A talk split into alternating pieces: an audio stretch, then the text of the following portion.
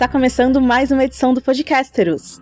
Eu sou Ana Carol Alves e estamos de volta hoje com a terceira parte do nosso especial, onde estamos lendo para vocês os acontecimentos de O Festim e a Dança na ordem cronológica dos acontecimentos, uma leitura paralela dos livros. Estamos aqui hoje com Rafa Bacelar. E aí, galera, beleza? Felipe Bini. E aí, galera? E Bruno Skitter. E aí, galera? Sem mais delongas, vamos começar então viajando para o primeiro. É o primeiro? Tá certo? É o primeiro. Primeiro. primeiro. tá certo, o cara, o cara tava sumido. ah, é, tá. É o primeiro capítulo de Theon Greyjoy em A Dança dos Dragões. Vamos lá, Bini.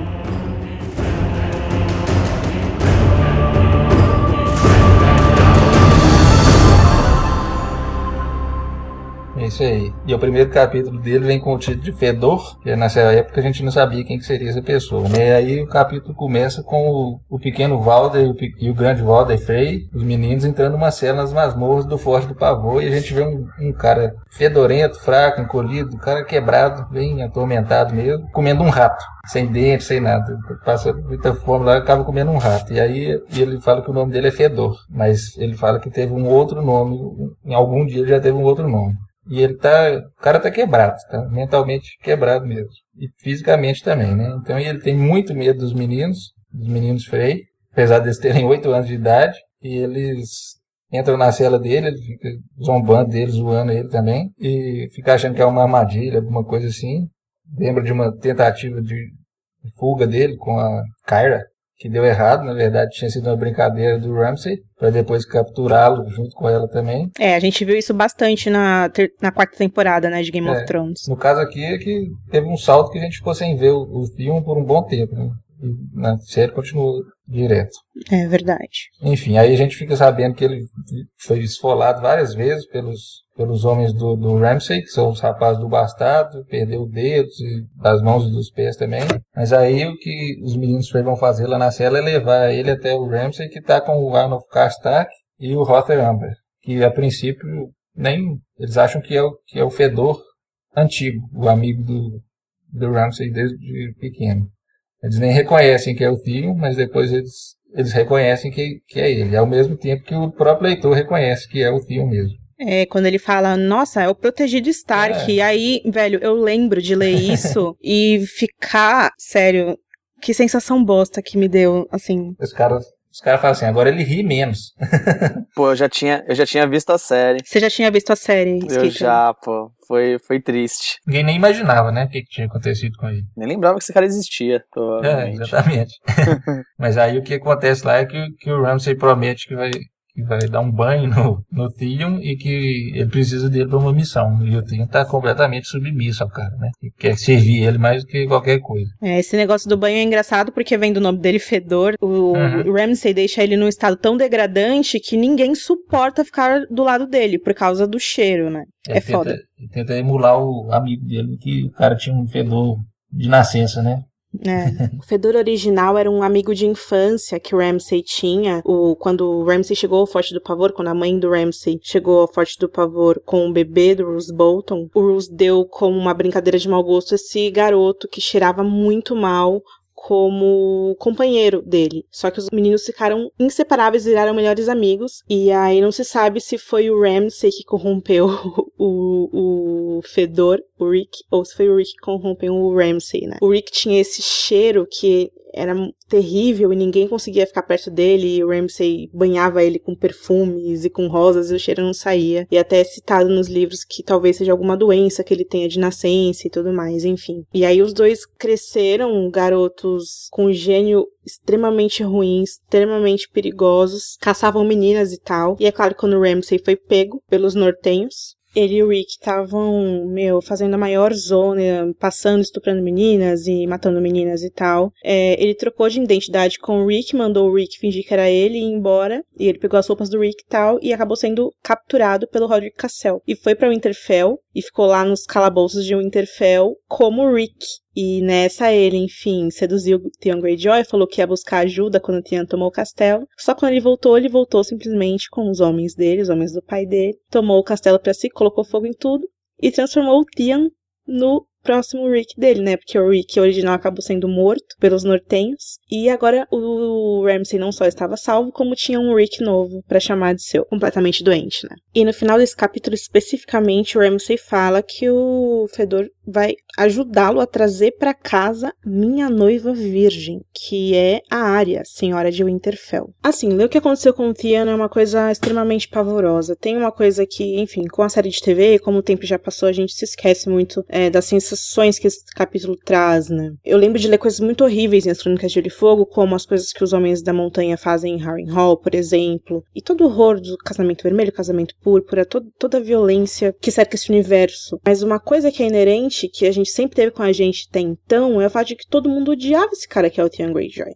A gente esquece disso um pouco, porque agora a gente conhece ele como Rick há bastante tempo já. Mas a gente odiava esse cara. Esse cara matou os filhos do moleiro lá. Esse, esse cara é, abusava de mulheres. Esse cara tinha pensamentos horrorosos, nefastos. É, a gente vê, inclusive, aí os Greyjoy em A Dança dos Dragões, agora que a gente tá fazendo a leitura paralela, ajuda a gente a perceber que Martin propositalmente cria os Greyjoys para serem pessoas odiáveis. E ele quebra isso, ele quebra essa concepção porque ele quebra o personagem de uma maneira que não tem como você pessoalmente não se sentir afetado por aquilo. As descrições são muito vivas, o horror é muito vivo. Imagina, ele fala umas coisas do tipo: é, Sim, meu senhor, mais do que qualquer coisa, por favor, me deixe servi-lo, com medo, tremendo, com a pele em carne viva, com membros quebrados, cortados, dentes quebrados, com, passando semanas fome, é, sendo abusado de todas as maneiras que é possível a gente imaginar. É muito,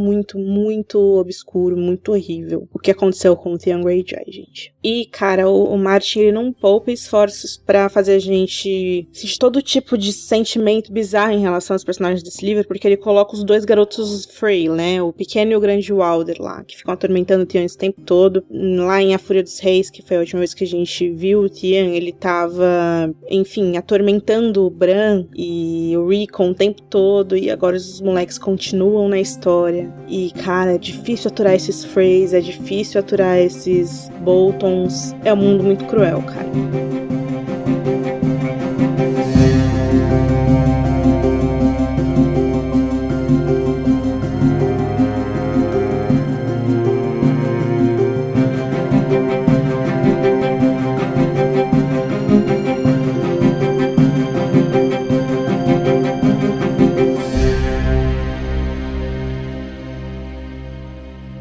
Agora a gente viaja para o Festim dos Corvos com o terceiro capítulo da Cersei. É, o capítulo começa com a Cersei é, discutindo com a Rainha dos Espinhos, permitindo que o Tommen e a Marjorie possam dormir na mesma cama juntos, apenas na noite de núpcias deles e nada mais do que isso. É, a Cersei tá, na, como a gente falou no episódio passado sobre os livros, assim, com muito ódio, muito desconfiada dos Tyrell e ela não gosta da aproximação da Marjorie, e ela não gosta do casamento, e ela vai fazer de tudo para deixar o Tommen ali máximo que ela puder longe da, da Marjorie. E aí, o Jaime chega para falar com ela e pergunta se ela ainda pretende queimar a Torre da Mão depois do casamento, que esse foi um desejo que ela demonstrou nos dois, nos dois primeiros capítulos dela no livro.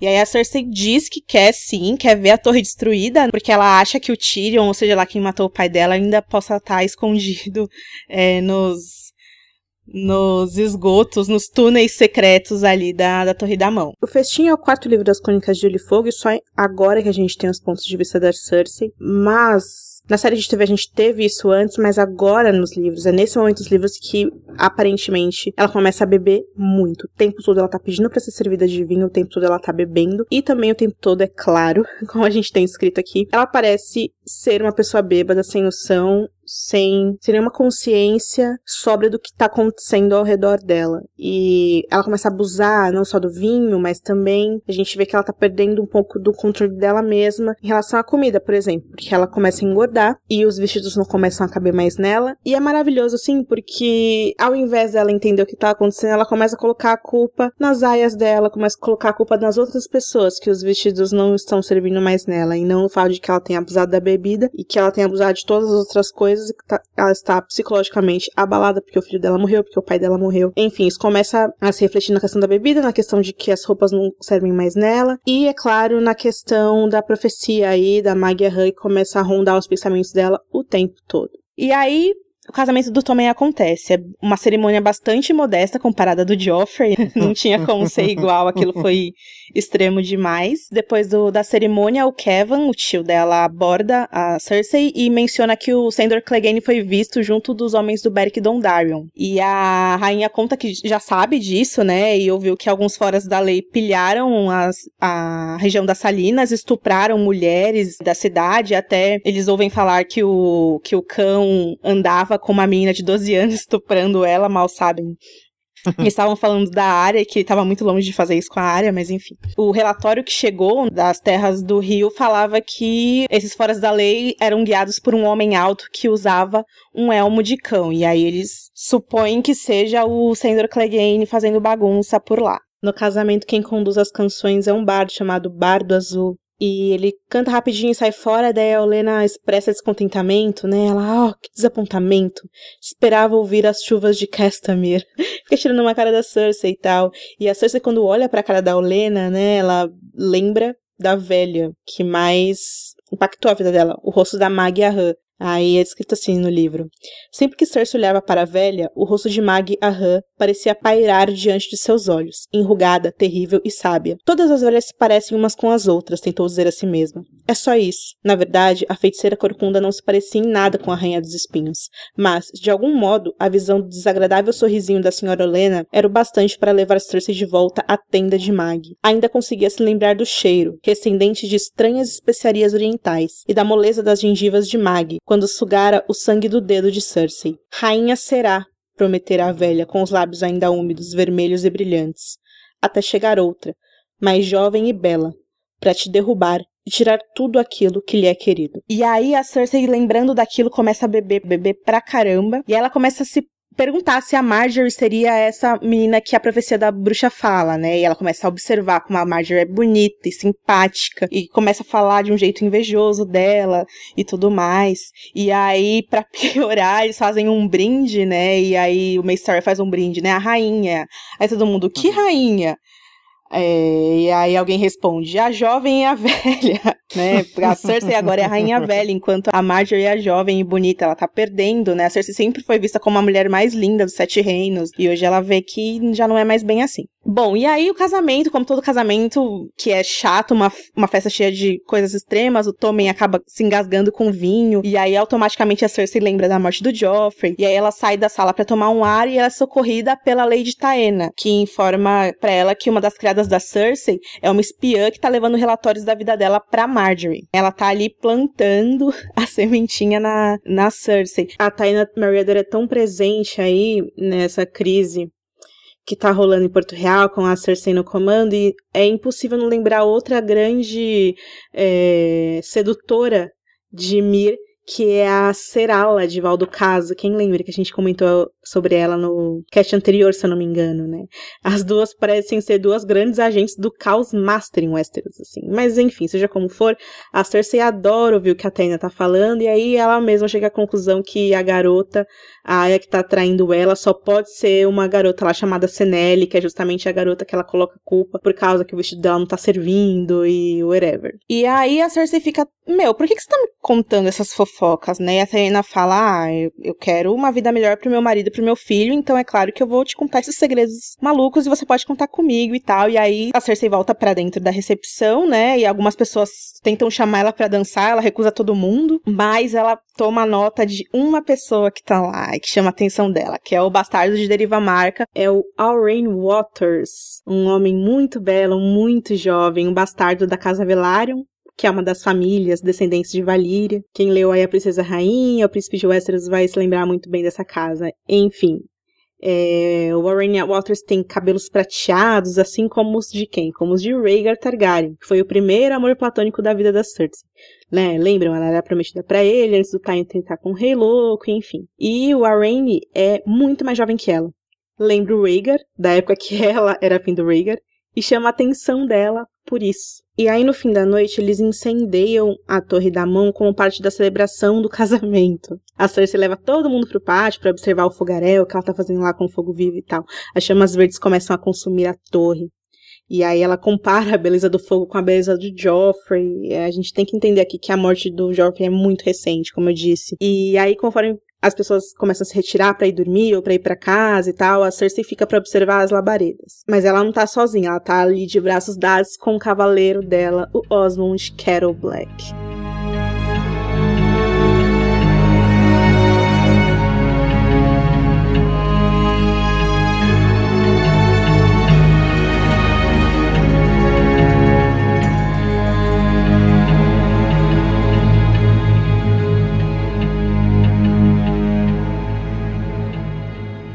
Então agora nós vamos para o Cavaleiro Maculado, que é o único episódio do. o único capítulo do Ares Oakhart no Peixinho dos Corvos. Quem é Ares Oakhart? Ari O que ele está fazendo aqui? é um guarda real que foi mandado com Micela para Dorne quando ela foi prometida ao príncipe Tristane, né? E aí nesse capítulo ele começa andando pela cidade de Lansolar, né? Que é um lugar bem sombrio e tal. E ele fica considerando, né? Quão impossível é para um, alguém da casa dele estar ali naquele lugar, porque como eles são da Campina, eles são muito inimigos da- dos norneses, dos norneses, né? E aí ele lembra que deixou Micela jogando Civace com o príncipe Tristane, sob a proteção do, escu- do escudo juramentado dele, né? O Sol Gascoigne, para poder encontrar alguém que depois a gente vê que é a princesa Ariane, a filha do Doran. né? E ele chega, ele- no caminho ele tá, ele tá todo resoluto, dizendo que vai terminar com ela, o, o relacionamento e tal. Mas aí quando ele vê ela nua, meu irmão. e aí depois de um- algumas páginas bem calientes, É, o Martin não poupa é detalhes. tipo os banquetes, só que não, não É. são banquetes. É, meu coitado do Ares, olha a descrição que o Martin faz da beleza da Ariane. Ele chama, senhora, onde está? Daí ela fala aqui, e ela sai por trás da porta. Aí o Martin descreve. Uma serpente ornamentada enrolava-se em volta de seu braço direito, como escamas de cobre e ouro cintilando quando se movia. Era tudo que vestia. Não o cavaleiro quis lhe dizer. Só vim dizer-lhe que tenho que ir embora. Mas quando a viu brilhar a luz das velas, pareceu perder o poder da fala. Sentia a garganta tão seca como as areias de Dorne. E em silêncio ficou. Aí depois que eles transam, o Ares mais uma vez fica culpado, né? Porque ele foi lá terminar com ela e não acabou não acontecendo isso. E aí a gente percebe que a Ariane tá meio que brincando com ele, né? Porque ele não percebe, ele é meio inocente e tal. Até menciona que nunca teve uma mulher antes e que tá apaixonado por ela. Mas a gente que é leitor percebe que ela, ela tem uma resposta pra todas as dúvidas dele e que ela tá sempre tentando controlar ele de alguma forma. Ela é boa nisso, cara. E a culpa vem do fato de que ele não pode é, se envolver, né? Ele- eles É. fazem um voto de celibato ali, Isso, né? Na no Guarda Real. Eles não podem ter filhos, casar. E aí a Ariane até responde a isso também. Ela fala que eu não pretendo casar com você e tomei meu chá de lua, então, então beleza. É, tem todo um, tem todo um aí, simbolismo, tem todo um simbolismo interessante, né? Porque eles vestem branco, né? E eles são honrados. É bem puro, assim, né? Mas não é porra nenhuma, Não, porque Tem frases bem legais, assim. Ela inclusive fala de alguns de alguns outros guardas reais que, que também tiveram amantes.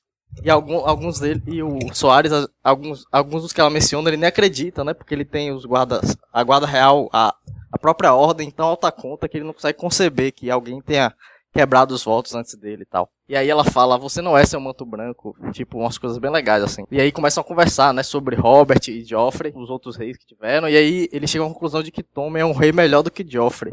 Mas que Micela seria ainda melhor governante. E aí o Ares ele fala que, pô, como é que uma mulher pode governar, né? A Ariane fala que em Dorne isso não tem isso. O primeiro filho governa, independente dele ser homem ou ser mulher. E aí ele fala que Dorne é diferente e tal, que Dorne. Isso nunca poderia servir a toda a Westeros, essa, essa lei. E aí ela fala que o pai dela, o Doran, também concorda com isso. Que ele tá planejando colocar o irmão dela pra governar no lugar dela, né? Apesar dela ser mais velha. E ela começa a se fazer de triste e tal, de coitada, e começa a falar: Ah, você disse que ama a minha, a sua princesa, mas você não quer defender nosso direito. E aí ele fala que ele fica comovido com aquilo, né? E se ajoelha diante dela e promete que vai defender o direito dela a governar Dorne, assim como vai defender o direito de Micela de governar o reino, né, de se tornar rainha, porque Doran ele quer mandar Micela pro Jardim de Água justamente para impedir que a Ariane tente coroá-la como rainha. E aí ele diz que vai fazer tudo por Ariane e dar tudo que ela quiser. E ela fala, e aí ele pergunta o que é que ela quer. Aí ela fala, primeiramente Micela. Primeiro a gente coroa a Mircela, depois a gente vê aqui o que a gente vai fazer. Eu gosto muito desse capítulo porque eu sei que é um capítulo que tem o sua grande dose de pornô ali, mas é, a Ariane é muito inteligente, assim. E é bem legal porque ela compara, né, o fato do pai dela querer o Quentin, não ela, governando Dorne, com o que aconteceu, os fatos que levaram à Dança dos Dragões, né, a guerra civil que levou à extinção dos dragões em Westeros, que eram dois irmãos Targaryen, cada parte ali da, do, do Conselho do Reino querendo que um fosse legitimado como o herdeiro de Westeros. E, enfim, era essa guerra entre sexos é algo interessante, essa é. comparação. É que ela faz. Inclusive foi o Criston Cole, que era um membro da Guarda Real, né? Que achou que o, o Aegon seria um pretendente melhor do que a Rhaenyra Targaryen. E ela inclusive cogita que ele ele decidiu ir contra ela porque ela o rejeitou, né? Porque ele era amante dela. E aí o, o Kristen Cole, eu acho que você lê melhor sobre ele no conto Príncipe de Westeros ou Irmão do Rei. Ele, pelo que se fala, né, ele era muito apaixonado pela Rhaenyra, pela princesa Rhaenyra desde que ela era muito pequena, ganhou o favor dela em um torneio e tal, e era muito romântico. Só que a Rhaenyra era mais afim do tio dela e ele ficou puto com isso e ao invés de ele proteger a Rhaenyra como ele jurou, ele virou a casaca e favoreceu o irmão dela. E ele fez coisas muito sujas e horrorosas durante a, a Dança dos Dragões para pro Aegon ser reconhecido como legítimo herdeiro e não ela, enfim. E ele claramente a amava, mas era aquele amor impossível, aquele amor romântico é, de toda a história clássica aí de cavaleiro, medieval e tudo mais. E aí é esse o, o único capítulo do Ares no livro é, todo. Eu não entendo por que, que não foi feito pelo ponto de vista da Ariane. Da Ariane. Ah, é. mas eu acho legal. Não consegui entender isso. Eu acho que foi pra ver como ele é manipulado por ela e tal. Eu achei legal tal. Eu gostei bem da decisão do Martin de ter escrevido o capítulo pelo ponto de vista dele. Tem uma frase legal da Ariane que ela fala: é, Não é o nosso amor que o desonra, são os monstros que têm servido e os brutamões que você chama de seus irmãos. É, o Bar Anselmo foi o último grande bastião. É claro que a gente tem, a gente vê coisas muito nobres no Jaime e até mesmo no Loras, né, que agora faz parte da guarda e do Tommen, pelo menos nos livros, mas a guarda real é suja, é horrível. O Robert desde que Baratheon Lannisters é, roubaram a coroa dos Targaryen é meio horrível, assim, a situação da Guarda Real. Enfim, a gente já falou aqui muitas vezes, tem os vídeos de História e Tradição sobre a Guarda Real, DVD da quarta temporada, que são muito bons. A gente vai deixar linkado aqui para quem ainda não viu.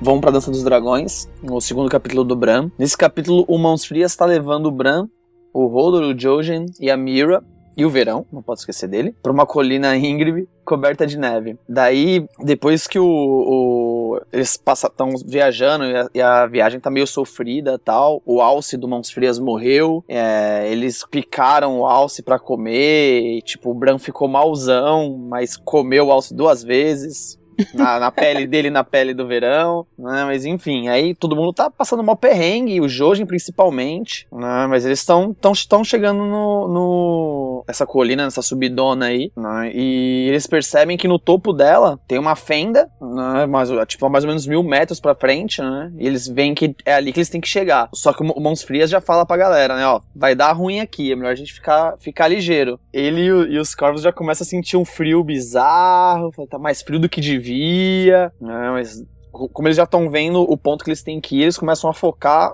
a subir a colina. Eles, eles até cogitam em um momento lá tentar fazer a volta e tal, mas não, não rola não. Tem que ir pelo caminho reto mesmo e bora lá. Daí, mais ou menos, quando eles estão aproximadamente, aproximadamente uns 80 metros perto da caverna, o verão para, começa a, a, a rosnar, né? Na subida ali o Bran já percebe que tá dando alguma coisa esquisita, né? e nesse momento Mãos Frias vê uma fogueira na entrada da caverna. Ele sabe que, tipo, eles têm que correr pra lá, mas de repente o Hodor cai, o Bran cai da, do cestinho dele, e aparece um, um, um caminhante, um, um White, né, de, de, debaixo da neve, pega no, no pé do Bran e começa a, a rolar as tretas. Os, os caminhantes começam a surgir de vários pontos, né, debaixo da, da, da neve. neve né? É, tipo, tava uma neve super, super alta, né? E começou a subir os caras, pegar todo mundo, começou a, começou a treta ali. E daí o, bom, o Bran é agarrado por eles, o, o Rodrigo começa a lutar com outro, né? O Mãos Frias começa a atacar com o começa a lutar com outro em outro canto, né, e aí começa toda toda a treta. O, Jojen e a Mira, que eles estavam um pouco mais para baixo, porque a Mira tava carregando o Jojen que tava zoadão. E nessa treta aí, o, o, se, não é, se não é o verão, chegar, arrancar braço, garganta do, do caminhante lá para tirar de cima do Bran, e o Bran já tinha, tinha se ferrado ali, né? Mas tudo bem. Daí ele, ele começa a ficar desesperado, porque, tipo, o Rodor tá lutando com o cara, o, o Verão tá defendendo ele.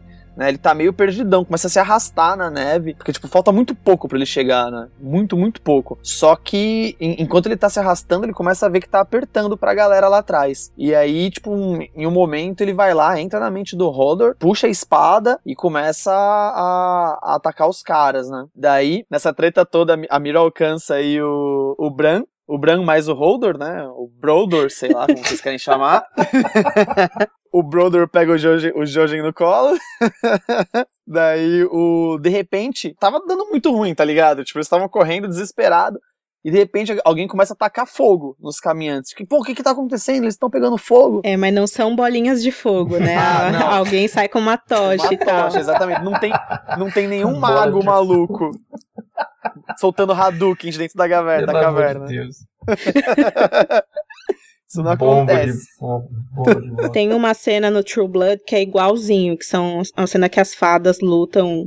As, tem umas fadas do mal em True Blood, não me perguntem, mas tem. E elas começam a, tipo, tacar bolas de fogo nas pessoas. E é igualzinho a cena da HBO. Os olhos são iguais da, da criança da floresta, os cabelos são um pouco iguais. Eu vou deixar linkado aqui para quem quiser Deve ver. Reciclado mesmo, né? Porque. É, tá foi... reaproveitando foi o último episódio que tava sem dinheiro, É, exatamente. Porque tem fada entre o Blood, não é sobre vampira. Bom, enfim. E daí os bichinhos começam a pegar fogo lá, né? Daí nessa, o, o Bran até, até ele volta pro, pro seu corpo, né? Mas desa, tipo, desa, fica desacordado um tempo. E quando ele acorda, ele tá dentro da caverna, né? Já diante de uma criança da floresta. Eu acho que não tem quem não tenha surtado lendo isso, pensando como assim ainda existem filhos da floresta em Westeros? E ao mesmo tempo, pô, é claro que existia, né? o Bran tava indo justamente encontrá-los, faz total sentido com a tradição do norte, com o tema do Bran e com a jornada dele. Olha aí, ó, existem. Tem uma parte que ele vira, ele vira pra ela, pô, mas você é uma criança da floresta? Daí ela vira para ele e fala assim: Tipo, é, sei, os homens me chamam de criança, mas eu tô, eu tô no mundo há muito mais tempo do que eles. Fala, ah, já tive muitos nomes, e enfim, né? Rola toda essa, essa parte mística aí em cima do, dessa história. E bom, ele acordou, né? Todo mundo tá lá dentro, menos o Mãos Frias, porque a, a caverna é protegida. E, inclusive, eles falam isso várias vezes lá, pô, mas e você? Não sei o que. Não, a caverna é protegida, eu só vim te trazer aqui. Né? Ele ficou lá pra fora, ninguém sabe o que, que deu, se ele tá vivo ou não tá. Quer dizer, eu acho que se ele tá vivo ou não tá, a gente já sabe desde o começo, mas o Bran fala que vai morrer, aí eles vão matar ele, aí ela fala, a Folha fala, né? Não, eles já mataram ele há muito tempo. Há muito tempo, pois é. e bom, daí ela começa a guiar eles dentro da, dentro da caverna, né?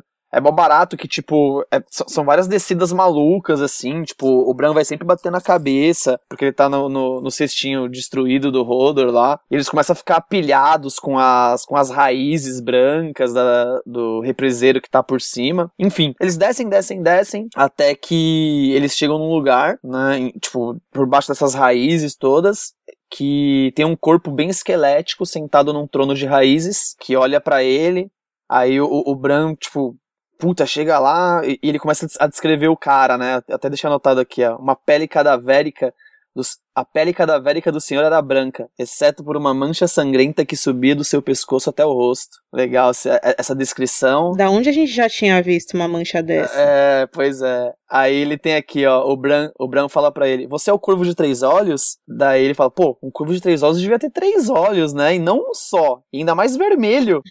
ele, ele fica se perguntando. Daí ele responde: Não, fiquei te observando desde que você nasceu.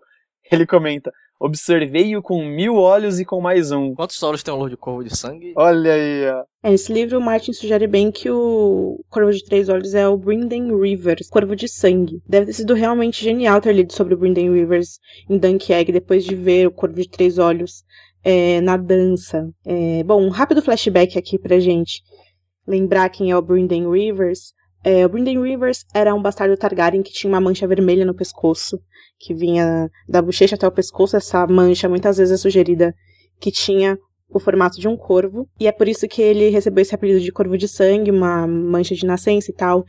E o Brynden Rivers, ele era albino, tinha olhos vermelhos, quer dizer, ele tinha só um olho ainda por cima. E ele tinha o outro olho vermelho, ele, é, o olho vazio ficava aquela órbita vazia lá. Ele era bem exótico. É um dos filhos aí do Aegon Indigno com uma Blackwood. E ele foi criado lá na corte junto com os irmãos da casa Targaryen e tal. Durante a rebelião Blackfire, ele tomou o lado do irmão que era considerado legítimo, o Daeron II, e em Dunk e Egg a gente ouve falar bastante dele. Enfim, para saber mais detalhes a gente tem que ouvir de novo lá o podcast sobre o Cavaleiro dos Sete Reinos que a gente fez no ano passado. O importante aqui é pontuar que ele era um Targaryen que alegadamente estudou magia, que tinha ancestralidade metade valeriana e metade Blackwood.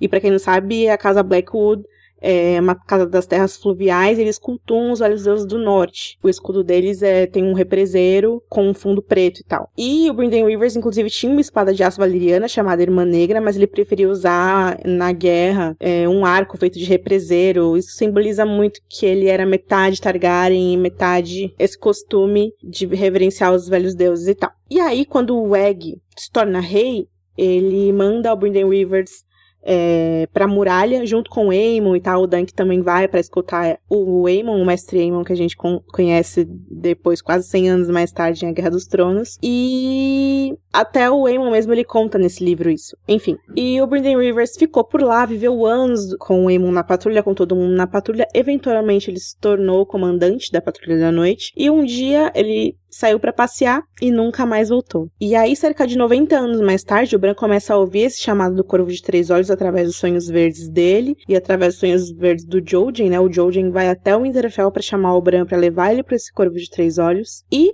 depois de muito tempo, quando o Bran finalmente encontra esse tal de corvo, ele fala que tem mil olhos e mais um.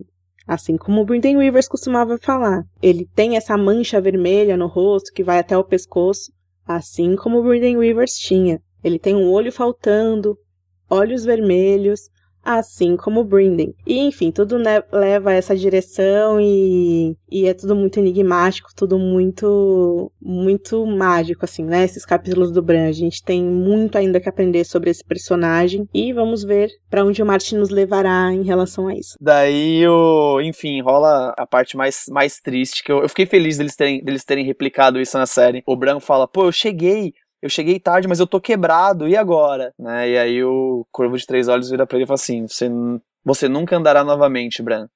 Os pálidos lábios prometeram, mas você voará. Nossa. E assim termina o capítulo dele e é muito foda.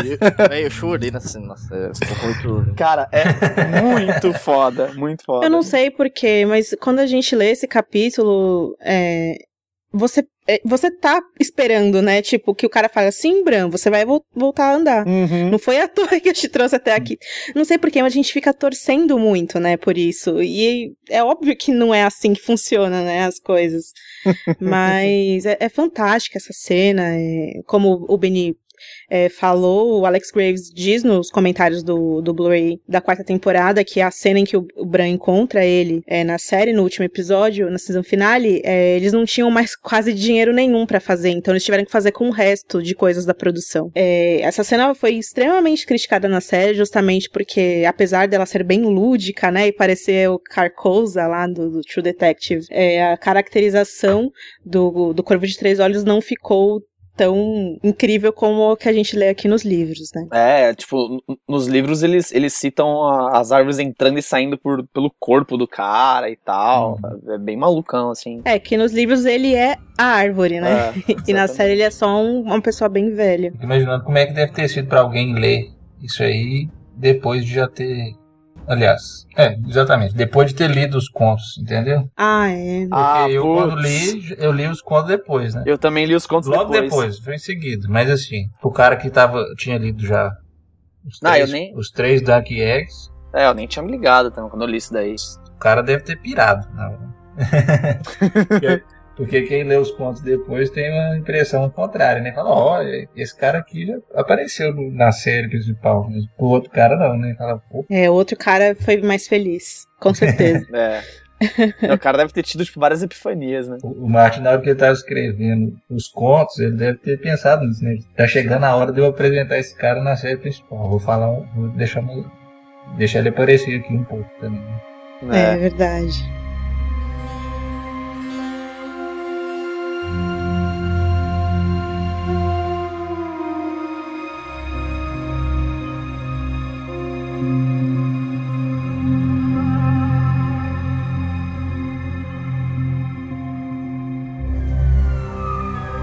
Bom, aí a gente continua na dança no capítulo do Tyrion, naquela jornada legal que ele vai fazendo ali pelo Roy. Ele tá lá a bordo do, do Donzela Tímida, né? Que é o barco. E aí o Griff, que é o mercenário, proíbe o Tyrion de beber porque ele tá vomitando, ficando chapado o tempo todo, tá começando a ficar inconveniente dentro do barco. Então o Griff proíbe ele de tomar vinho dentro, dentro do barco. E aí eles continuam a jornada deles pelo Roy. Ele continua se passando para os outros membros da tripulação como Hugo Hill. Ele gosta de ver a Septan Lemore, que é, que é a Septan que cuida da instrução religiosa do, do jovem grifo, tomar banho pelado todas as manhãs. e aí ele nota que ela, ele, ele fica brincando com ela, ela também provoca ele um pouco. Ele percebe que ela não é tão virginal quanto parece, porque ela tem. É, ele percebe que ela tem estrias na barriga, né? Algo natural para quem já foi grávida, por exemplo.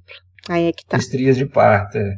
Coisas que, né? Mostram que ela não é tão inocente assim quanto parece. Depois eles estão tomando café com o Yandri e a Isila e o, o Pato começa a treinar o jovem Griff com espada. É, o Yandrio e a Isila é, são como um casal que cuidam das coisas domésticas mesmo, da vida do, do jovem Griff e do barco em si, da comitiva inteira. O Griff em si é um pai, um tutor dele, o Pato do Campo era um, era um cavaleiro, e aí ele é chamado para treinar o garoto em armas, na arte da guerra também. A Septã ensina a fé, e o Haldon, meio mestre, é que ensina história, política, geografia, matemática, heráldica, as coisas nerds ali que ele precisa saber. O Tiro percebe que o, que o menino tem olhos azuis, diferentemente do Griff.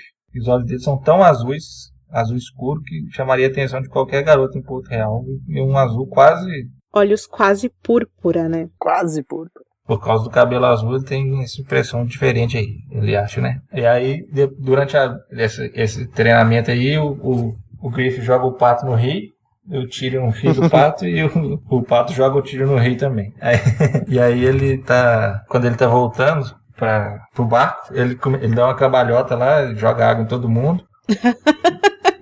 o Hugo riu demais, né? Fica fazendo gracinha lá. E aí lembra que quando ele era pequeno, o tio dele tinha ensinado a ele como fazer cambalhotas também. E ele tinha. E outras, e outras acrobacias. E ele ficava fazendo isso um tempão lá em Rochedo Castro. Todo mundo gostava, todo mundo ficava rindo. Até a Cersei riu um pouquinho, uma, umas duas vezes. Aí, só que um dia, o Tyron nessa época ficava em Porto Real porque era mão, né? E aí um dia ele chegou lá e viu o tio andando de ponta cabeça no, durante um jantar e falou que já tinha nascido anão, que não era para nascer, virar macaco também não. Proibiu ele de fazer isso. Ele ele lembra disso e depois ele pensa assim: ah, agora eu vou ser um cadáver, pai. Então eu vou dar quantos cambalhotas eu quiser. ele sempre tá pensando ali no pai dele.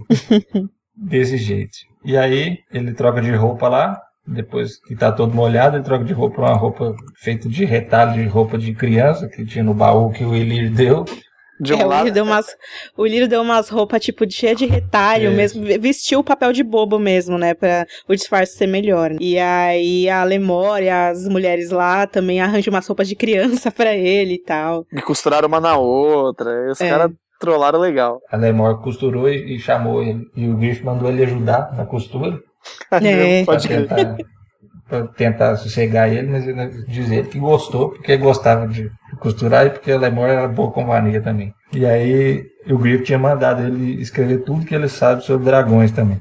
Ele fica pensando nos livros que ele recebeu do Ilírio, que ele acha que não são muito úteis, e pensa nos outros livros que talvez fossem mais úteis e que ele, que ele queria ler em volumes. E aí depois o, o Haldon, que é o meio mestre que acompanha comitiva lá, chama o Tyrion para participar da aula que ele vai dar pro, pro jovem Griff. Eles falam de geometria, línguas, história. O Tyrion comenta que, fez um, que o Haldon fez um bom trabalho com o Griff, que, ele, que metade dos lords dos Sete Reinos não tem essa educação que ele já tem, e depois eles resolvem é, jogar Civasse. E sempre o, o Haldon tinha ganhado do Tyrion antes disso. E aí o Tyrion aposta com ele que quem ganhar tem que contar um segredo. E aí, depois de uma partida demorada de três horas, o Tyrion ganha do, do Haldon. é muito legal também. que na hora. Eu, só queria comentar que na hora que ele, eles fazem a aposta, o, o, o Tyrion tira um sarro, né? Pô, e aí, você tá com medo?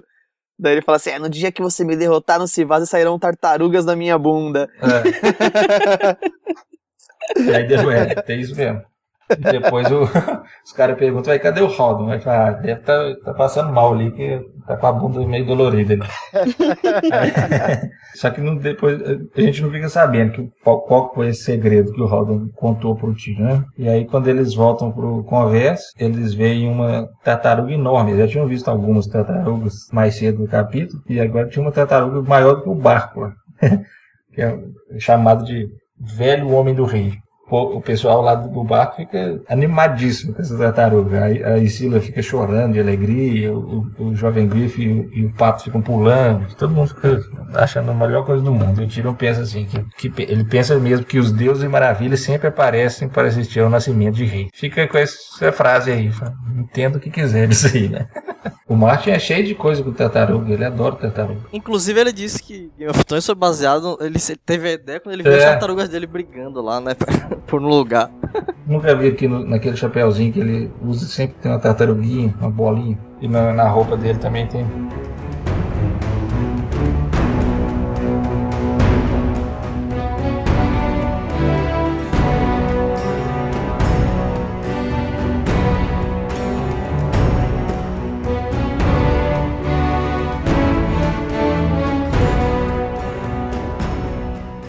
Segundo capítulo de Davos em A Dança dos Dragões ainda. É o navio, a parteira feliz, melhor nome de navio. que isso? Finalmente chega a Porto Branco, depois que o Davos conseguiu aí passagem para lá. E aí o Davos percebe que a cidade tá recém-fortificada, tudo novinho, os estandartes do Tritão da Casa Manderly é visto assim em todos os lugares. E no começo ele, ele tá cheio de esperança, né, que ele vai ser capaz de persuadir o, o Lord Wilman Manderly a se aliar ao Stannis, até que ele vê ali no porto o Leão Estrelado, que é um navio de guerra do Rei Tommen. O navio está ali atracado no porto dele, putz há inimigos aqui. E aí no capítulo ele fica apreciando ali o visual e as pessoas e os cheiros do, de Porto Branco, né? ele andando ali pelo portão da foca, descobre ali, ele começa a ouvir as pessoas falando e conversando, ele come maçãs da, da feira e vai falando com a galera, ele super, super fazendo amigos ali. E aí ele ouve ali, alguém fala para ele que o Lord Mando ele pretende casar a filha dele com o Frey, dele, putz. Aos poucos, quanto mais ele vai entrando na cidade, mais ele vai ouvindo notícias ruins. E aí ele chega a taverna em guia preguiçosa, quer descansar um pouco e pensar no que ele vai fazer, procura vinho, e lá dentro ele escuta uma outra conversa e descobre que os freis estão ali, em Porto Branco, com os ossos do Wendell Manderly, o filho do Sr. Manderly que morreu durante o casamento vermelho e que estava lá ao lado do Rob Stark e que esses freis chegaram lá com uma proposta de casamento para as netas do Manderly e de falar sobre o outro filho do Manderly, que é o Willis Manderly, que tá, que tá mantido em cativeiro pelos Lannister. Enfim, e aí o Davos também se depara com um remador bravosiano lá, né, que ouviu a da que a Daenerys tentou comprar passagem para partir de Card com três dragões a gente vê que ao longo, ao longo desses livros a Daenerys sempre é citada, assim, né? Mas, tipo, ninguém é como se atenção. fosse uma lenda bizarra, né? ninguém dá atenção. Enquanto na série todo mundo sabe. Enfim. O único que dava atenção era o Hobbit. o único que dava atenção era o Hobbit, exatamente. E aí o Davis, putz, meu, tenho pouca esperança para conseguir fazer que esse gordão tritão aí se ali ao meu rei. Mas ele acaba decidindo que vai fazer o que ele foi mandado fazer lá e vai pelo menos tentar falar com ele. E aí ele chega a Castelo Novo e mostra ao, aos guardas do portão os selos reais do Stannis Baratheon, exigindo ver o senhor do castelo. E o capítulo acaba aí. Esse capítulo é mais ele vem, ele vendo que navegou, navegou, navegou para pedir ajuda e chegou um pouco atrasado. É interessante, né? Porque esse é o segundo capítulo do Davos e o primeiro capítulo é basicamente ele tentando convencer um cara de que ele quer ir para Porto Branco e o segundo capítulo é ele chegando em Porto Branco falando Eu não devia ter vindo aqui. Pode crer. E a gente tá em Porto Branco, que é tipo a São Petersburgo de Westeros. É uma cidade portuária e os caras têm grana lá. Por causa disso, comércio pro norte inteiro rola lá. E acho que, se não me engano, a arte de fazer joias, tipo, tem ourives famosos em Porto Branco, enfim. Isso é legal para comparar as duas cidades que cultuam essas atividades marítimas em Westeros, porque as Ilhas de Ferro, como o próprio mote diz, nós não semeamos. A terra deles não é boa pra nada ali. E hoje o que eles fornecem para Westeros é só dor de cabeça, principalmente pro norte, porque eles são de fato os vikings da história. Terra, a terra deles é infértil, eles estão querendo conquistar tudo que não é deles à força. Enquanto os Manderlys em Porto Branco, é, embora Porto Embora Porto Branco tenha um clima que é típico do norte, frio e tudo mais, eles souberam entender o que a Terra oferece de melhor. Eles fornecem isso para aquela sociedade. No capítulo que o Davos conhece o X, descobre que o Rickon tá vivo e tudo mais, mais pra frente, os caras contam a história lá das terras ao redor do Rio da Faca Branca, e é bem legal pra gente entender a história ali do, do Porto. Mas, enfim, por isso que eu acho que o Martin se demora tanto nesses capítulos, porque é necessário mesmo ambientar direitinho e entender como, como o norte funciona funciona.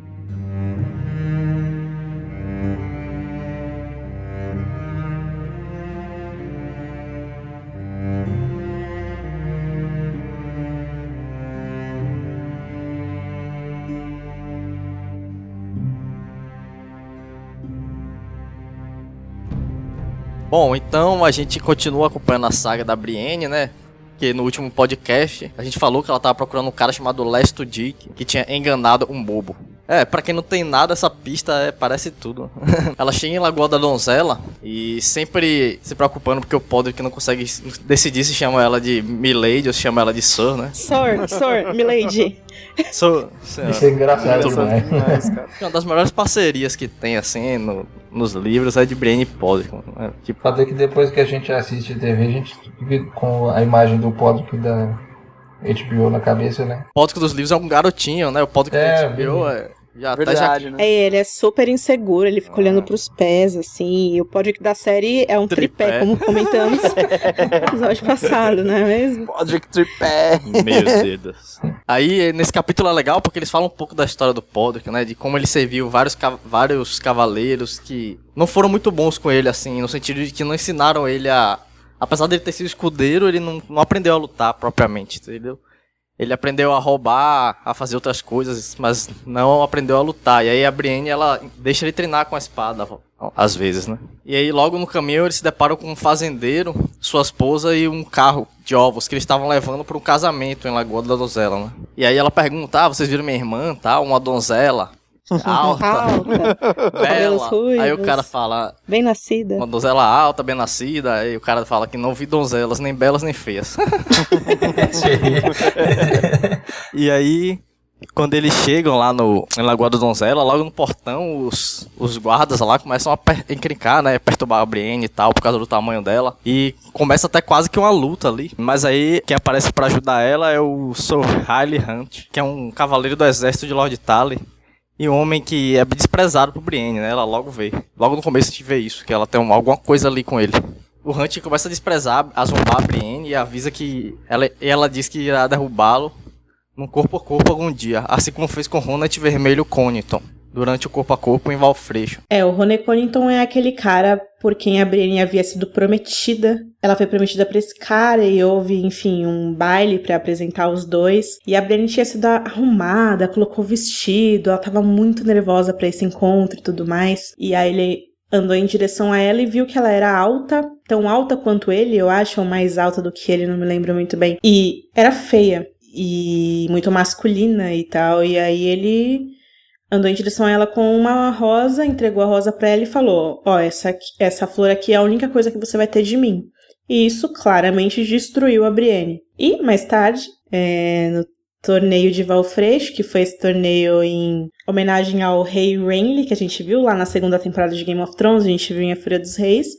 É, rolou um corpo a corpo, ela teve a oportunidade de lutar contra justamente ele, contra o Rony Vermelho, e é claro que ela deu um pau nele. Ainda nesse livro, o Jamie vai encontrar ele, né? E vai. Ele vai contar o que aconteceu pro Jamie e vai ser bem interessante. Ela pergunta para ele onde é que fica o ganso fedorento, né? Que é o. a, a estalagem lá, onde ela vai encontrar o Last Dick. Mas Sohaile leva ela para o Randil Tarly primeiro, que é o cara que tá no comando ali de Lagoa da Donzela. Se tem alguém que eu odeio, é esse cara. Sério.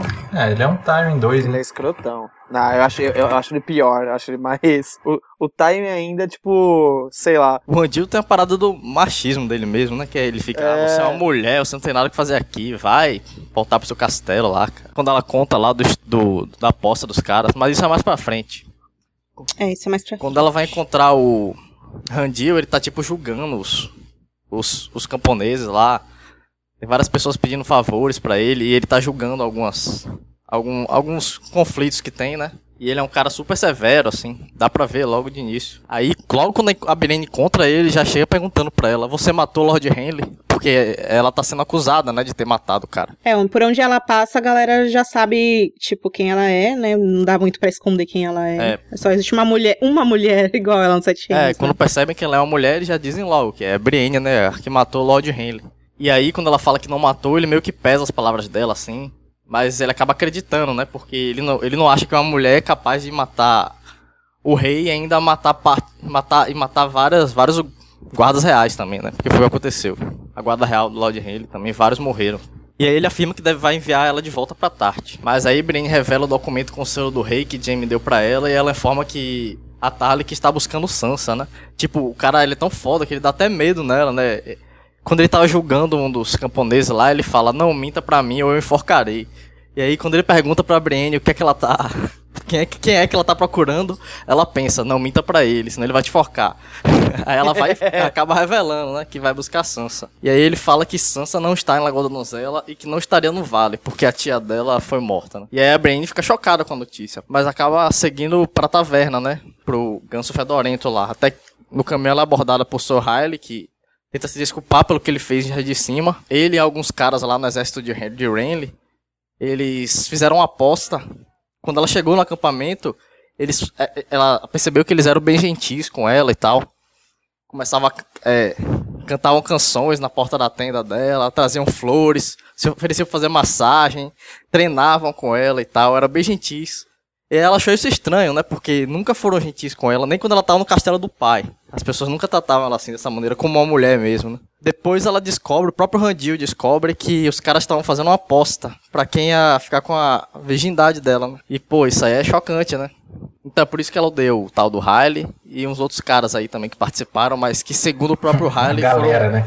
É, uma galera, cara. Pô, segundo o próprio Riley, eles, eles já estão mortos, né? E aí a Brienne até fala que a, Catelyn Stark chamava, chamava os, os caras que apoiavam o Renly e tal, ela chamava de Cavaleiros do Verão. E aí ela fala que agora é outono, eles estão caindo como folhas. Brienne vai lá no Ganso Fedorento e tal, e fica esperando, né, pelo Last Dick, que é o Dick Crab. E ela pede pra estalajadeira lá avisar ela quando o cara chegasse, né? Aí o cara chega e ela começa a perguntar pra ele sobre o bobo que ele enganou e tal. Aí o cara diz que o bobo tava com duas garotas. Daí ela pensa, ah, duas garotas, será que é Sanciária? Nossa, que sorte. Mas será? Não sei. E aí ela, ela começa a oferecer dinheiro pro cara. Dá pra ver que o cara é um escroto, assim, um mentiroso, né? Mas a Brienne tem aquela parada da inocência dela e tal. E ela começa a oferecer dinheiro pro cara, mesmo tão desconfiada, assim, né? Porque ela tá realmente achando que pode encontrar, pode sair alguma coisa dali. E aí o Lesto Dick diz que levou o bobo pra uma baía de contrabandistas e que pode levar a Brienne pro mesmo lugar, né? E aí, que é a Ponta da Garra Rachada, que é um lugar mal assombrado e tal, que tinha um lord, que a esposa dele era uma feiticeira e cortava as cabeças das, e revivia as cabeças das pessoas que ele matava, e as cabeças ficavam sussurrando, tanto que o palácio dele chamava Murmúrios. Além de ser uma baía de contrabandistas, né? É um lugar hardcore, assim. E aí é isso, o capítulo acaba com o Lester Dick concordando levar a Brienne até lá pra uma grande quantia em moeda, né? Ele, ele pede 10 dragões de ouro pra ela, e ela diz que vai dar 6 dragões de ouro pra ele se eles encontrarem as irmãs, três dragões se encontrarem o bobo e nada se não encontrarem nada. Aí ele fala, beleza, vamos lá. Meu, todos esses capítulos da Brienne, você fica com uma sensação mó ruim que vai dar alguma merda. Tipo, se o cara chama Lesto Dick, sabe? Nossa, não, não vai com É, ele, e se sabe? o cara aceitou essa barganha dela aí, é rápido demais, né? Tá na cara que ele quer roubar ela. Acho que até ela percebe isso, porque ela fala que ele, ele aceitou rápido demais a negociação, tá? As seis moedas.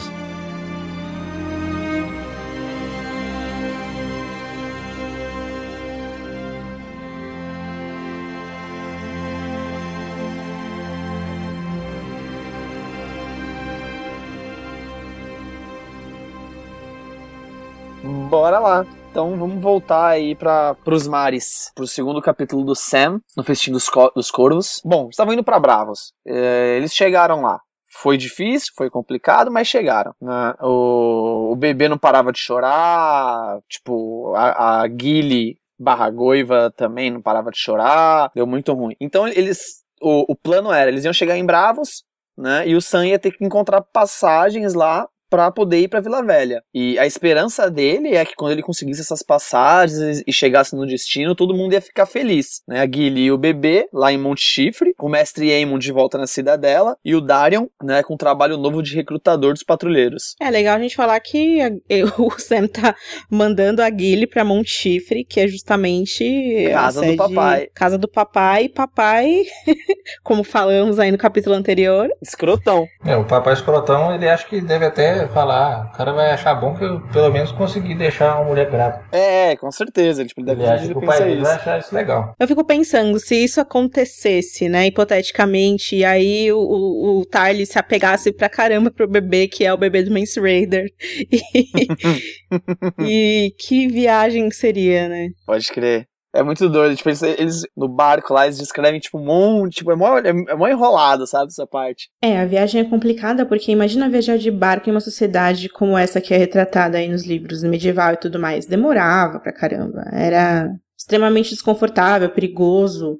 Tem a questão do clima que o Sam escreve, que tá sempre chovendo e frio, porque o caminho que ele. É mesmo, o caminho que ele faz. É, a gente não falou isso. Ele sai de Atalaia Leste do mar e navega através da Baía das Focas, ali toda pela toda pela costa norte, ele passa pela costa de Escagos, dá a volta pelo norte todo e passa, sei lá, meses no mar tremente ali até chegar a Bravos.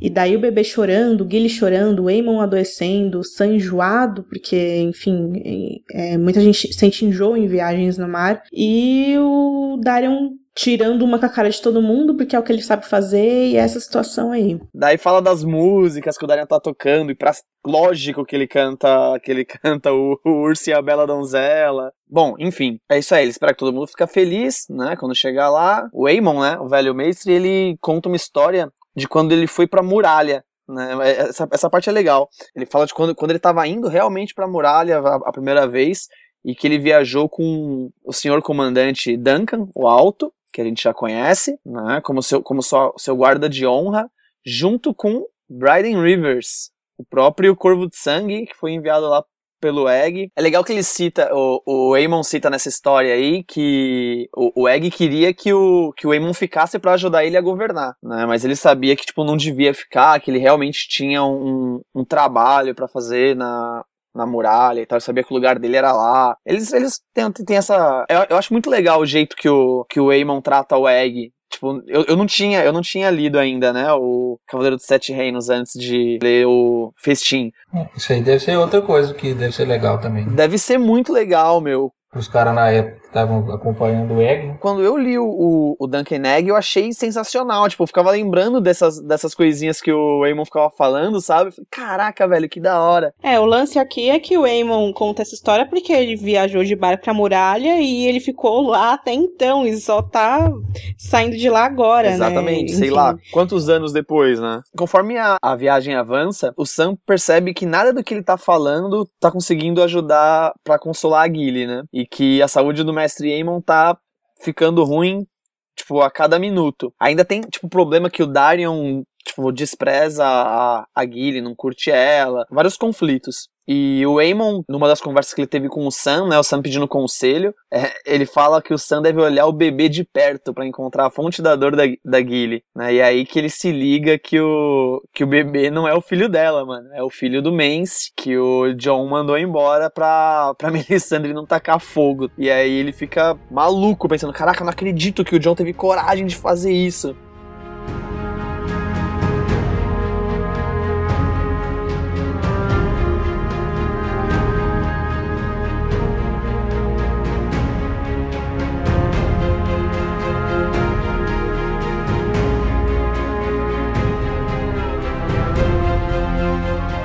Bom, a gente vai lá pra Mirin, acompanhar a Daenerys. Ela tá recebendo lá o, o Joan Daxos, que é o comerciante carteno que recebeu ela em carte quando ela precisou. E o cara tá oferecendo para ela uma, apresentação de escravos e escravas nus dançando lá, uma dança erótica, pornográfica. Mas peraí, você tá dizendo pra mim que ele, que ele tá vivo nos livros? Ó, surpresa, não é mesmo? O Charo chega lá com uma trupe de dançarinos acrobatas. Eles ficam dançando os nus pra seduzir a Daenerys. E conseguem, né? Mas é uma situação bizarra. E aí o cara, o Charo sabe de muitas coisas. Ele sabe que, que os filhos da Arpia estão ameaçando a Daenerys, estão matando os, os homens livres dela, que ela tá se sentindo insegura lá. Começa a ridicularizar a tentativa dela de abolir a escravidão em Meereen e oferece para ela três galés que ele levou junto com ele lá de cá para que ela vá embora para Westeros. É, mas ele faz isso numa boa, né? Daquele jeito que a gente já conhecia de- É, ele, né? Os, cara- os, os cartenos ficam toda uma conversa fiada ali, É. fica chorando, É rindo. tudo vendedor. É. É. Fica claro aí que o cara é gay também, né? A Daenerys fala, eu vi pra quem que você tava olhando na hora que tava, o pessoal tava dançando ali. Aí ele fala, é, tava olhando pros mesmos que você, provavelmente. Aí- bem explícito isso. Aí depois ela fica meio desconfiada desse, desse oferta que ele faz com os três navios, fala que vai inspecioná-los pela manhã e que depois vai dar uma resposta. Aí o cara, na hora que tá indo embora, toca no, no seio da, da Daenerys, que ela tinha se vestido com aquele vestido carteno que fica um seio de fora. E aí, mesmo ela sabendo que o cara é gay, ela fica meio tentada a, a dormir com ele, mas depois ela fala que não vai fazer isso não. e- É muito bizarro isso, né? Porque todo esse lance aí dos, dos acrobatas tal, todo mundo começa a entrar no clima, né? Tipo, É, é, muito, é muito Uhum. louco isso, assim. Aí, aí, assim, mostra que a Daenerys ficou excitada, vendo os caras excitados, que- e aí ela fica observando cada um dos conselheiros dela, né? o, o Rizdar tá babando todas as mulheres. Aí ela pensa no Naharis também.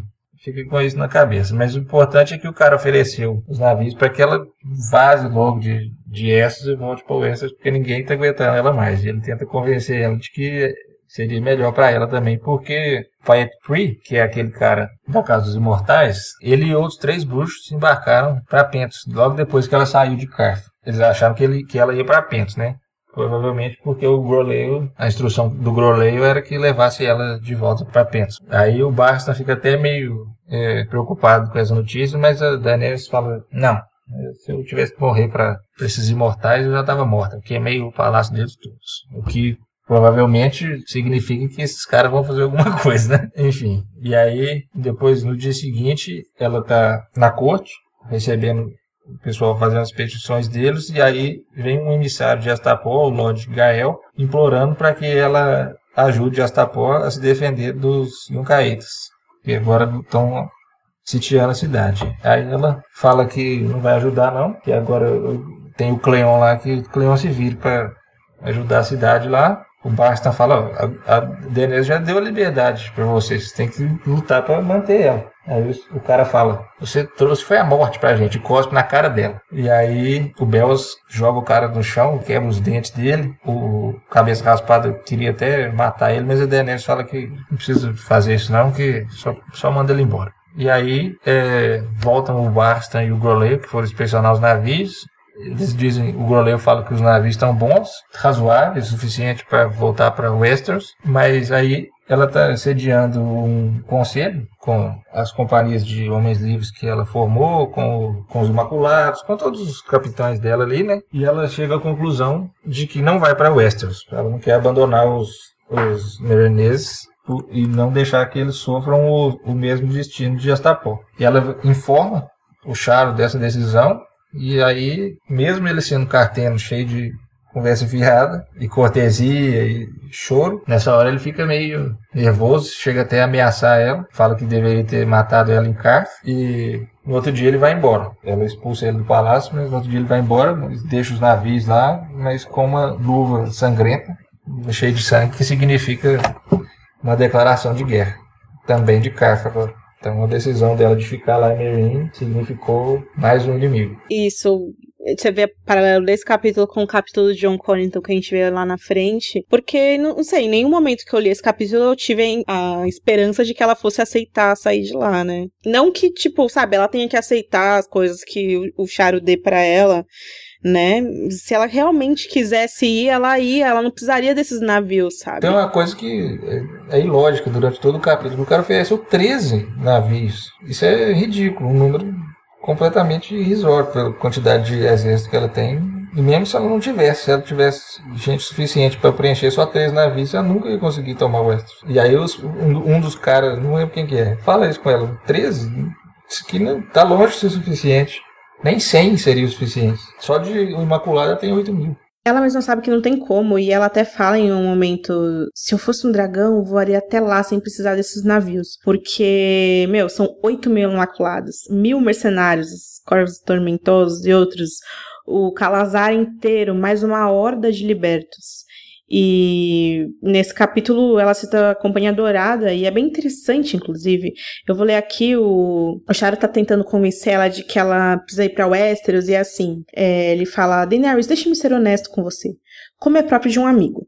Você não irá fazer Mirinho rica, gorda e pacífica. Só levará à destruição, como fez com Astapor. É, ele fala: o rei carniceiro fugiu de volta para o palácio dele com os novos imaculados e aí o bem Mulato Plum fala, ah, isso é sabido. É, os Yunkaitas contrataram novos mercenários e as duas legiões é, de Nova Giz lutaram do lado dele e tal. E aí o Charo fala, é, são duas, mas logo se tornaram quatro, depois dez. Foram manda mandados emissários Yunkaitas a Mir, volantes para contratar mais espadas.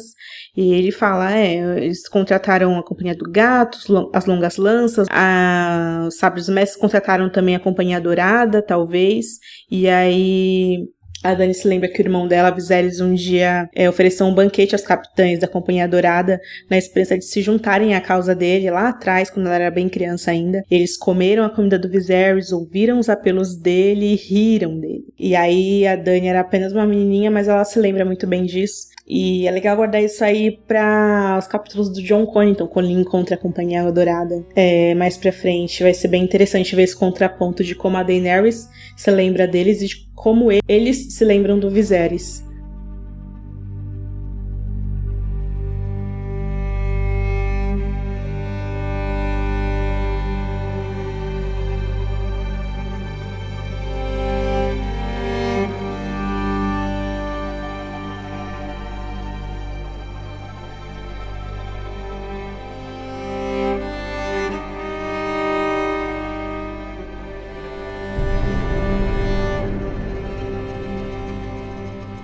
Enquanto isso, vamos para o capítulo seguinte da dança, que é o John, o quarto capítulo do John. O capítulo começa com o John inspecionando os armazéns da muralha, e aí ele é informado pelo Bowen Marsh que, meu, não tem comida suficiente para alimentar a patrulha da noite e os selvagens e os homens do Stannis durante o inverno que tá chegando aí. E aí o John, então, percebe que a coisa tá feia e ele ordena que sejam cortadas ali as rações. É uma medida impopular, ele sabe disso, mas aí ele fala que enquanto isso ele vai vai tentar encontrar uma nova maneira de alimentar toda essa galera aí. Essa é um dos problemas de logística mais importantes aí da patrulha. Tipo, eles receberam todos esses selvagens, receberam o, a galera do Stannis, mas como faz, né, para alimentar e dar cama e segurança para todo mundo, né? Só a gente vê qualquer país que tem um grande número de imigrantes querendo oportunidades ou refugiados querendo abrigo de guerra, olha aí que atual. Superficialmente são essas as questões aí, né? Enfim, e aí o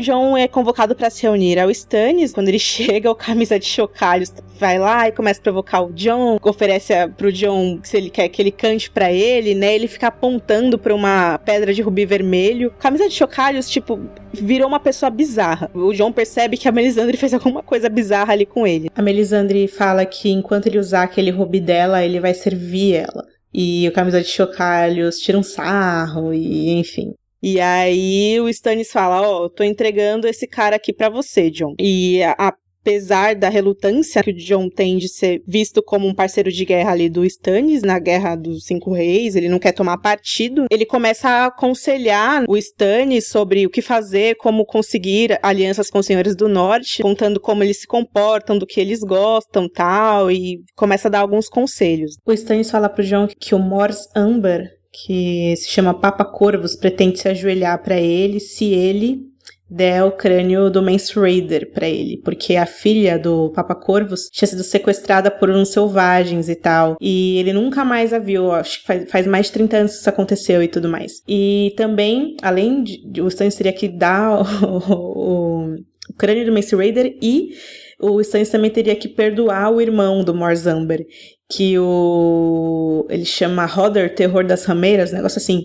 que é amigo do Ramsay, tá lá com ele no forte, no forte do pavor e tudo mais. E aí a Melisandre fala que viu nas chamas que os estandartes, é, quais são os estandartes que estavam ali com o Ramsay, e assim como o Terror das Rameiras, né? E aí eles interpretam lá do que ela viu que é, os Talhart, os Dustin, os Riswell, os Hornwood e o Surwin. E aí o Stannis declara então a intenção de marchar sobre o Forte do Pavor, uma vez que os selvagens de, com o comando do Tormund é, estão expostos ali a correr o risco e fala pro John pensar nisso aí. E aí, meu, a reunião é super tensa, porque além do camisa de chocalho estar bizarro, os homens da Celise começam a provocar o John também. E aí o Stannis começa a contar que ele planeja deixar a muralha e pegar o Ramsay Bolton no Forte do Pavor desprevenido o Arnulf Karstark, que é o único cara que topou fazer essa aliança com o Stannis, começou a insistir que o Stannis tinha que atacar o lugar, que o forte do, do Bolton tava quase sem guarnições, porque eles tinham ido viajar e tal, e que esse era um bom momento pro Stannis tentar pegar os caras de surpresa. E aí o John fala, putz, meu, isso aí não vai dar certo, você vai... Isso aí não vai dar certo. E aí quando o John fala isso, os caras da rainha já começam a zoar ele de novo e tal, e aí o Stannis fala, meu, cala a boca, vamos ouvir o que o John tem para falar e tal. E aí o John começa a falar que, em primeiro lugar, se você quisesse ir pra lá, você teria que ganhar a confiança do Morzamber é, para conseguir passar pelas terras dele, e o cara só deixaria você passar pelas terras dele se você desse o crânio do Mance Raider, do Mance Raider pra ele, porque o cara odeia ele e tal, por causa das tretas que ele tem com selvagens e tal. Já por aí,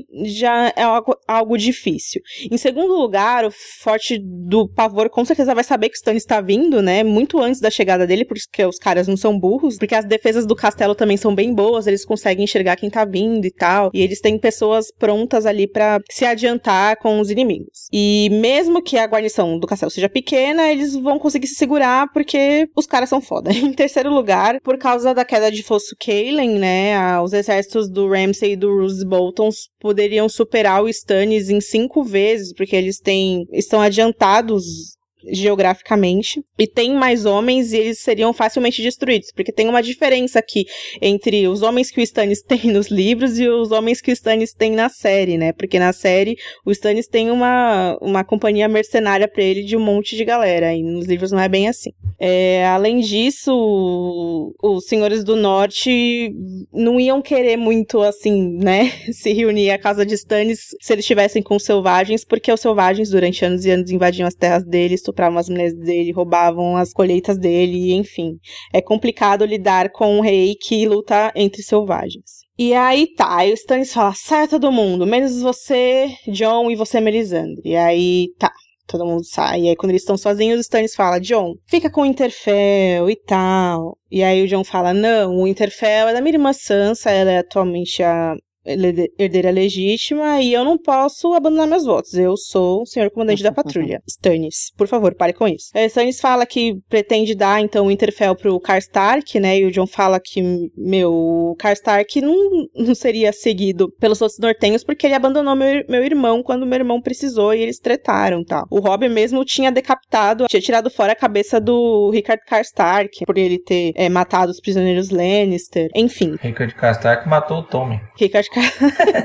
Exatamente. E aí o John promete dar mais homens da patrulha pro Stannis se o Stannis deixar ele manter os selvagens ocupando mais fortes na muralha para cuidar dos fortes, enfim, para prosperar ali. O Stannis fala, tá bom. E o John fala, meu, outra coisa que você precisa saber é sobre os senhores das montanhas. Casa Flint, Casa Bu, Casa Nori, Casa Lee. Little, né? Que são casas das, dos clãs das montanhas. O John fala que a melhor coisa que Stannis faria seria marchar para as montanhas, ganhar a confiança, né, do, desses clãs e depois atacar em bosque profundo, derrotar os homens de ferro lá, para que a questão da invasão dos homens de ferro é um dos problemas mais crônicos que o norte tem, né? E o John fala, se você resolver isso pros nortenhos, com certeza você vai ganhar a simpatia deles. O Stannis fala, pô, legal, plano bacana, vamos fazer isso. E aí o John também fala, meu, tá bom, os clãs, tal, vai dar certo, mas, velho, os caras são mega devotos dos deuses antigos, né? A Melisandre pode não, a presença dela pode não ser bem-vinda lá. Daí a Melisandre fala, mas eu vou ficar, querido.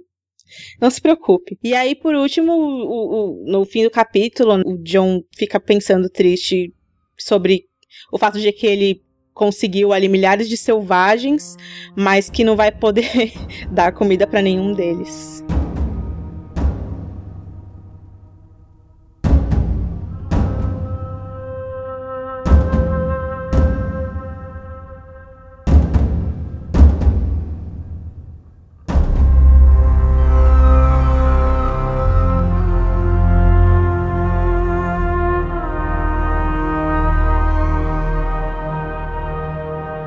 Agora nós vamos pro quinto capítulo do Tyrion na Dança dos Dragões, a continuação da jornada dele, né? Bom, então ele tá lá com seus companheiros, né, a bordo do, da donzela tímida, do donzela tímida, continua navegando pelo Rhône e se deparam com um grande nevoeiro, né? Quando eles passam pelos sofrimentos, que é um lugar super cheio de superstição e tal.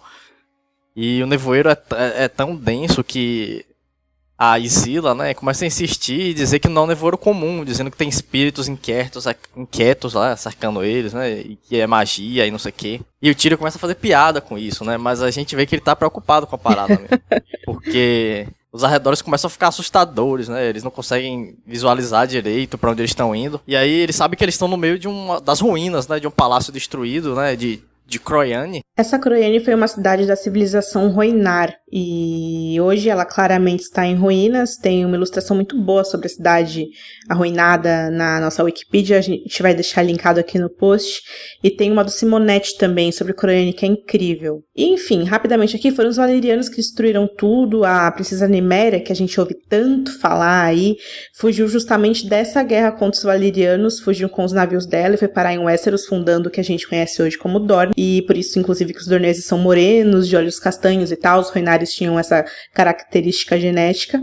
E a cidade de Crane era muito rica, linda. Falam que as ruas eram feitas de água por causa do rio Rhône, as casas feitas de ouro. E aí tinha esse lugar chamado Palácio do Amor, ali nas nas terras adjacentes, e quando Tyrion passa por ali, ele pensa nisso, ele lembra da Taisha, e enfim, os arredores ali do lugar é, são conhecidos como sofrimentos, ou sorrows em inglês, e aí tem a famosa cena que ele vê as pálidas asas negras entre a névoa, e a gente sabe que isso aí virou aí uma cena aí, o pôster da terceira temporada de Game of...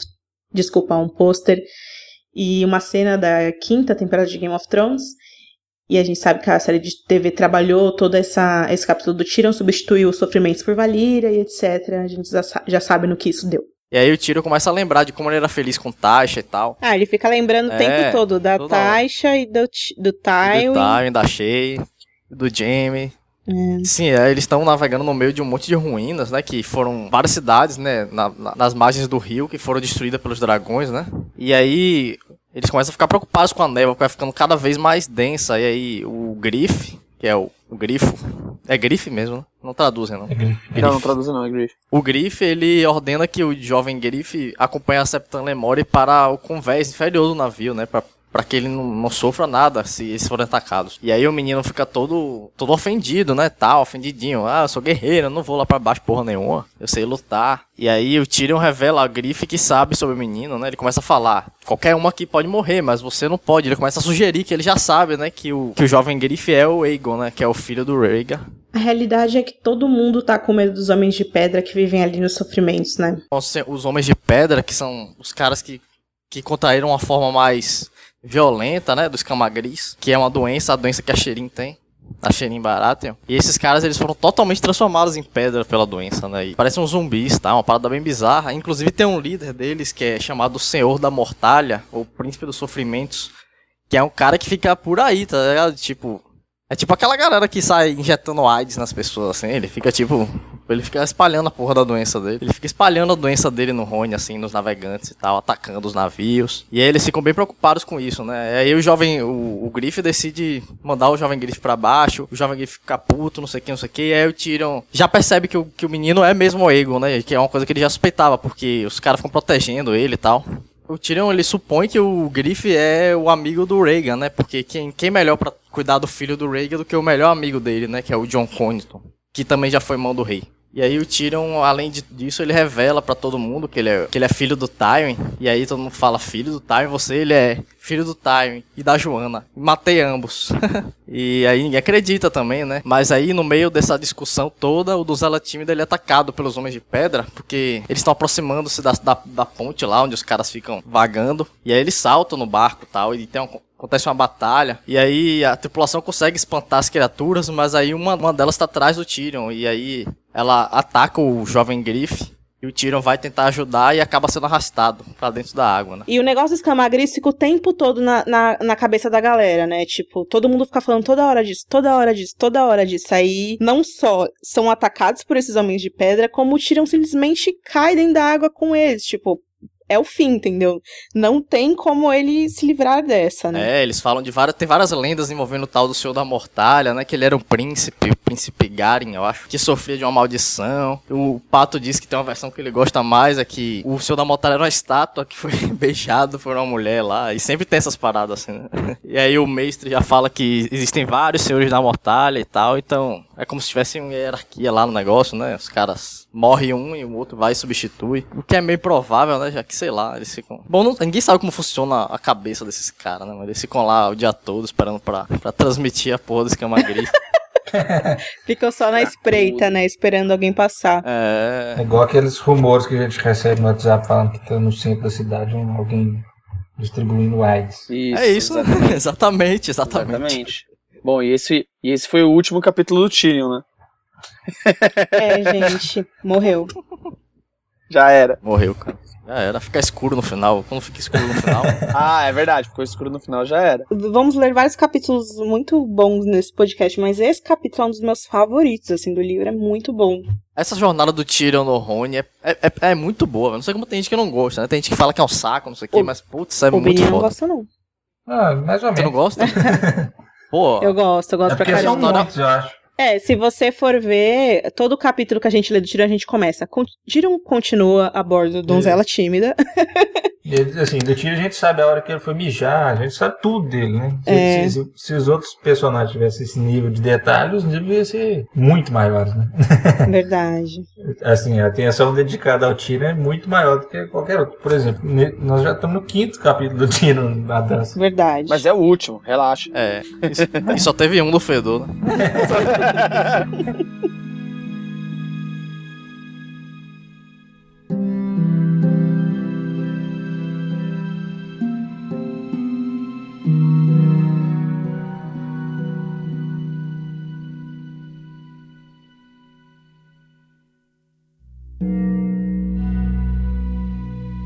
Vamos lá então. Agora vamos falar do irmãozinho do Tyrion. É o segundo capítulo do Jaime do Festim. Uma procissão de honra, liderada por muitos dos vassalos Lannister, leva o caixão de Lord Tywin para o oeste. Os caras vão a pé.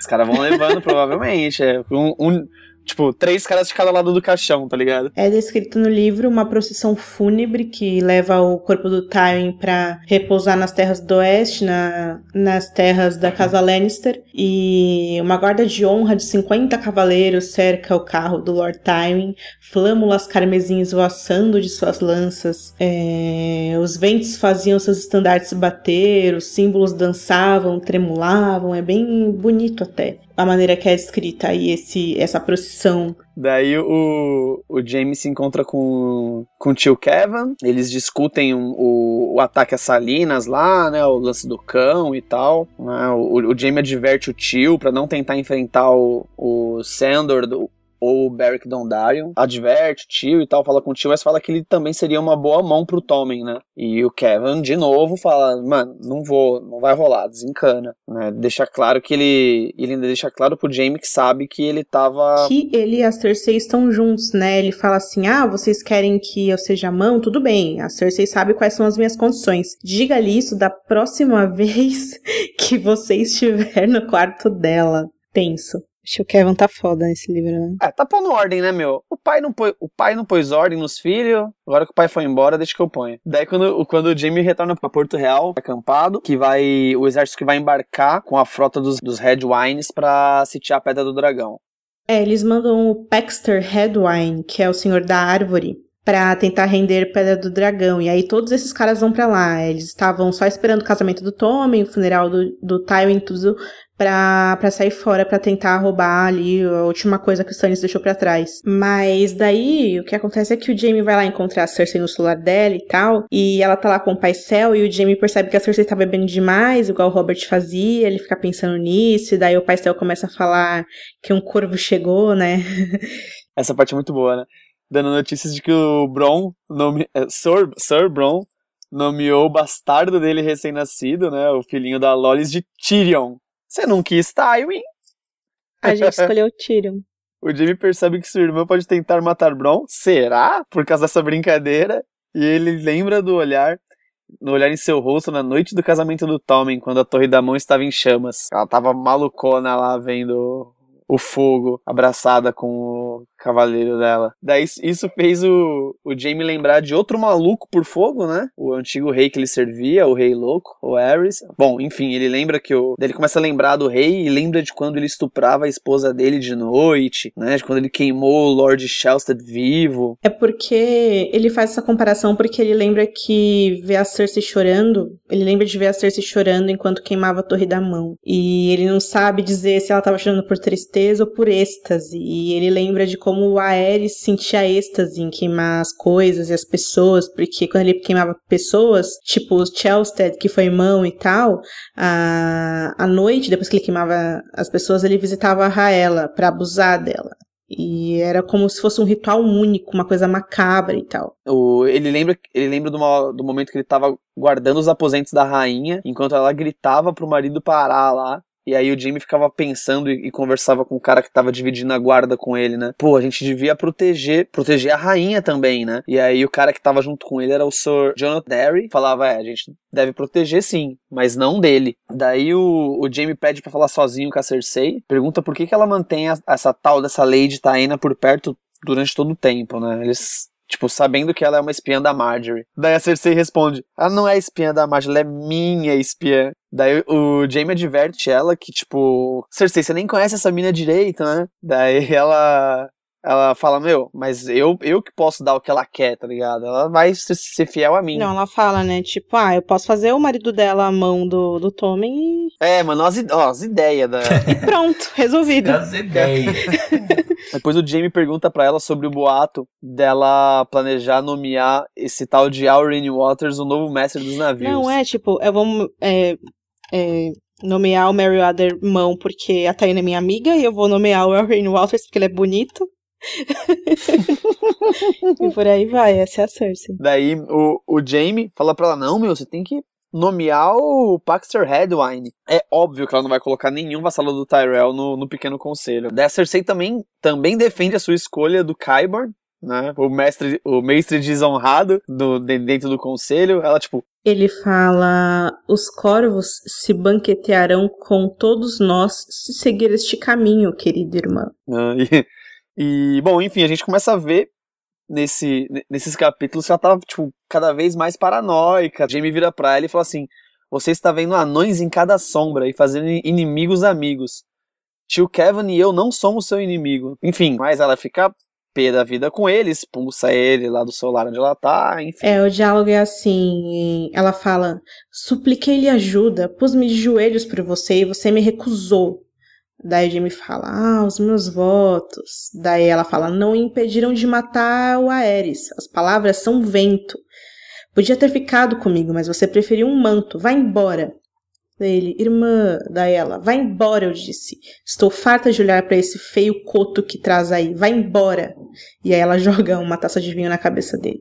E aí depois ele Bom, vai embora, vai tocar, tocar a vida dele, vai lá pra Torre da Espada Branca, onde ele se encontra com Loras e começa a conversar com ele, né? Pergunta se ele, se ele conhece os cavaleiros antigos da Guarda Real e tal. Daí ele percebe que o Loras, tipo, ele é bem versado, conhece bastante dos caras. Mas daí, enquanto ele vai perguntando, né, ele começa a citar uns, uns senhores comandantes menos conhecidos. E aí o Loras, tipo, esses ele não conhece, né? Ele só conhece os pop. Daí eu.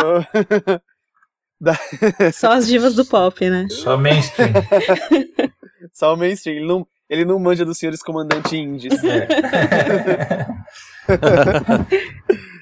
Daí, daí o Jamie ressalta que todos eles serviram bem, talvez até melhor do que os famosos, né? E o Loras observa que os grandes cavaleiros da Guarda Real serão sempre lembrados como herói, como heróis, mas o Jamie lembra que os mais infames também serão lembrados.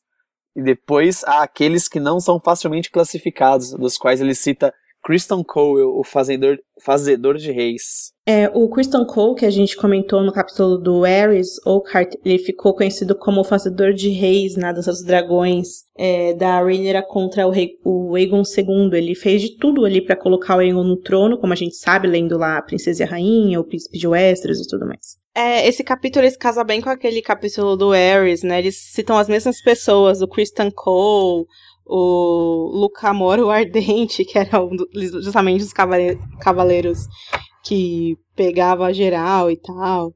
Bem legal. Inclusive, esse nome Fazedor de Reis aí vai ser importante, né? Pra esse vídeo. Ah, é. é, pois é. Tem uma tal de Fazedora de Rainhas vindo aí. Olha aí, ó. É bem legal o jeito que o Martin descreve o Jamie. Aliás, todo mundo gosta, né? Personagem favorito aí de muita gente. Que é muito interessante ver como ele é todo estragado pela vida, cara. O contraponto dele de representar a honra é de ser esse cara todo errado, assim. Enquanto o tio dele tava lá dizendo que sabe dele, da Cersei, dando diretas e tal, tem uma cena que o Lancel tá andando atrás deles. Aí o Jamie percebe que o Lancel tá todo doente, os olhos encovados, cabelos secos, brancos, parecendo um velho, assim. E aí é descrito que ele sente um comichão nos dedos fantasmas é, às vezes que ele não tem mais. Toda vez que ele vê o Lancel, ele lembra é, do que o Tirão falou. Ela tava fodendo o Lancel, Osmond Carol Black, provavelmente até o Rapaz Lua, tanto quanto sei e tal. E aí ele até cogita que o Tirão tenha mentido nesse capítulo, mas no fundo ele sabe que, pelo menos quanto o Lancel, isso pode bem ser verdade. É por isso que o Lancel, inclusive, é, tá desse jeito e tudo mais.